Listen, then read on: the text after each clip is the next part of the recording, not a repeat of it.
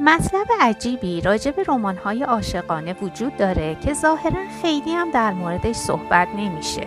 اکثر اونها راجع به این هستن که رابطه ها چجوری آغاز میشن. رمان ها اغلب به این می‌پردازن که اشاق چطوری به هم می‌رسن.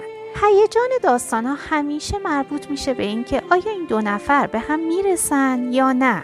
بعد در آخر وقتی به هم می‌رسن غالبا برای رمان نویس هیچ چیز دیگه مهم نیست جز اینکه به روش های مختلف به ما اطمینان بده که شخصیت های داستان تا آخر عمر به خوبی و خوشی کنار هم زندگی می‌کنن.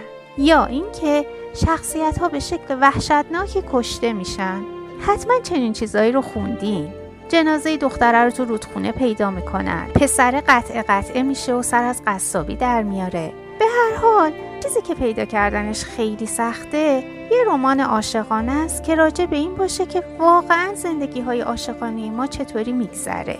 یه کمی از فانتزی ها فاصله بگیره. زندگی واقعی نه خیلی شاده نه خیلی فلاکتبار و غمناک. یه چیزی بین ایناست. در زندگی واقعی شاید شروع عشق اهمیتش کمتر باشه از اینکه عشق ما با گذشت زمان چجوری پروبال می‌گیره. در زندگی واقعی باید به این دید برسیم که عشق فقط و فقط یه مهارته نه یک شور و شوق.